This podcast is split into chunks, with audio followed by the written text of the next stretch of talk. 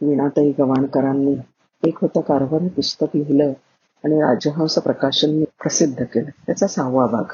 George वसतिगृहाला जाग येण्यापूर्वीच उद्यानामध्ये किंवा बाहेरच्या झाडीत तो पोचलेला असे कॉलेजच्या वनस्पती उद्यानाची देखभाल करण्याची जबाबदारी होती. एम्सच्या वेशीच्या बाहेर भरपूर झाडी होती. त्या झाडीमध्ये अनेक ठिकाणी दलदल माजलेली होती. काही ठिकाणी तर अख्खा माणूस आत गाडला जाईल एवढी ती खोल होती. नेहमीप्रमाणे जॉर्ज एकदा वनस्पतीचे नमुने गोळा करण्यासाठी बाहेर गेला होता. आणि परत येत असताना त्या दलदलीमध्ये एक छोटा मुलगा त्याला निर्धास्तपणे खेळताना दिसले. जॉर्जला त्याचं खेळणं फारच धोकादायक वाटलं. म्हणून त्यांनी त्याला हाक मारली आणि व्हायचं तेच झालं. तो छोकरा चिखलामध्ये घसरून पडला. जॉर्जने धावत जाऊन त्याला बाहेर काढलं आणि रुमालाने साफ केलं. मग त्या छोकऱ्याला म्हणाला तू ते छोट्या लोकांची घरं उद्ध्वस्त का केलीस? त्या मुलाला काही बोध होईना. बुचकाळ्यात पडला. मग जॉर्जने त्याला चिखलात राहणारे प्राणी त्यांची घरं दाखवली. त्यांची माहिती दिली. अरे खरंच की? मी इतके दिवस या लोकांच्या घरांची छप्र तुडवून जात होतो. मुलाच्या डोळ्यात पाणी आलं. त्याला अपराधी वाटलं. मग जॉर्जने त्याला एक मोठं फुलपाखरू पकडून दाखवलं. मुलाने फुलपाखरू आपल्या जवळ ठेवायला मागितलं. तेव्हा जॉर्जने सोडून दिलं आणि त्याला का सोडलं? तेही त्या मुलाला पटवून दिलं. दोघं जण मग बराच वेळ गप्पा मारत होते. त्या छोकऱ्याचं नाव होतं हेनरी वॉलेस. हेनरी वॉलेस अमेरिकेच्या कृषी खात्याचे सचिव आणि उपराष्ट्रपती झाले. यांनी जॉर्ज कार्वर यांचा कार्याचा गौरव करताना आपल्या बाळपणीच्या आठवणीमध्ये सांगितलं एखाद्या परिकथेतल्या गोष्टी ऐकाव्यात. इतक्या उत्सुकतेने आणि ओढीनं मी निसर्गातल्या चमत्कार जॉर्ज करून ऐकले. निसर्गाकडे बघण्याची एक वेगळीच दृष्टी त्यांनी मला दिली. माझ्या लहानपणी मला ते निसर्गामधले जे जे अद्भुत चमत्कार दाखवत ते ते मला आकलन होत होतेच असं काही नाही.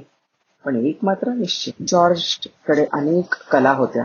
त्याच्यापैकी एक म्हणजे जॉर्ज अतिशय उत्तम मालिश करत असे. एकदा जॉर्जने व्यायाम शिक्षकांकडे व्याय वेगळं तेल मागितलं. कारण ते तेल जे होतं ते जास्त दाट होतं. ते नीट पसरत नव्हतं. व्यायाम शिक्षक म्हणाले याच्यापेक्षा चांगलं तेल नाही उपलब्ध माझ्याकडे. मग जॉर्ज म्हणाले ठीक आहे. मीच मालिशसाठी उत्तम तेल शोधून काढेन. आणि काही वर्षानंतर खरोखर जॉर्जने मालिशसाठी उत्तम तेल तयार केला. भुईमुगापासून. अठराशे चौऱ्याण्णव साली जॉर्ज आयोवा स्टेट कॉलेजमधून विज्ञान शाखेचा पदवीधर झाला. या समारंभासाठी अनेक लोक खास आले होते. आणि सिम्सन कॉलेजच्या मुलांनी आणि शिक्षकांनी खास भेट आणि पुष्पगुच्छ पाठवले होते. त्या पुष्पगुच्छातला एक छोटस सुंदर फुल निवडून त्याने ते आपल्या कोटावर लावलं. आणि या सुखद अनुभवाची ती आठवण म्हणून पुढच्या आयुष्यामध्ये कायम आपल्या कोटावर एक फूल ठेवलं. जॉर्जला आयोवा कॉलेजातच वनस्पती शास्त्र शिकवण्यासाठी नेमणूक करण्यात आली. पण जॉर्जला एम एस करायचं होतं पुढे जायचं होतं. प्राध्यापक वॉलेस यांच्या मार्गदर्शनाखाली त्याचं पुढचं संशोधन सुरू झालं. प्राध्यापक वॉलेस आपल्या ह्या विलक्षण बुद्धिमान आणि लाडक्या विद्यार्थ्याला नेहमी इशारा देत असत. जोपर्यंत जमिनीचा वरचा थर सुरक्षित आहे तोपर्यंतच देशाचं भवितव्य भवितव्य सुरक्षित आहे. जमिनीवरचा हा थर टिकवण्यासाठी नव्हे तो अधिकाधिक सुपीक आणि सक सकस बनवण्यासाठी या अजोड गुरु शिष्यांची धडपड चालू होती. पदव्युत्तर अभ्यासक्रमासाठी जॉर्जने मायकॉलॉजी म्हणजे बुरशी किंवा आळंबीचा शास्त्र विषय निवडला आणि त्यासाठी त्यांनी वनस्पतींचे वीस हजार नमुने जमा त्याचा दांडगा होता अभ्यास अगदी. आणि त्याच्यामुळे त्याचा लौकिकही फार वाढला. त्याच्यानंतर जॉर्ज आजूबाजूच्या शेतकऱ्यांसाठी फिरवू लागला. त्यांनी सारं आयोवा राज्य विंचरून काढलं. बाग बागायती आळंबीची वाढ या विषयावरती त्यांनी खूप व्याख्यानं दिली.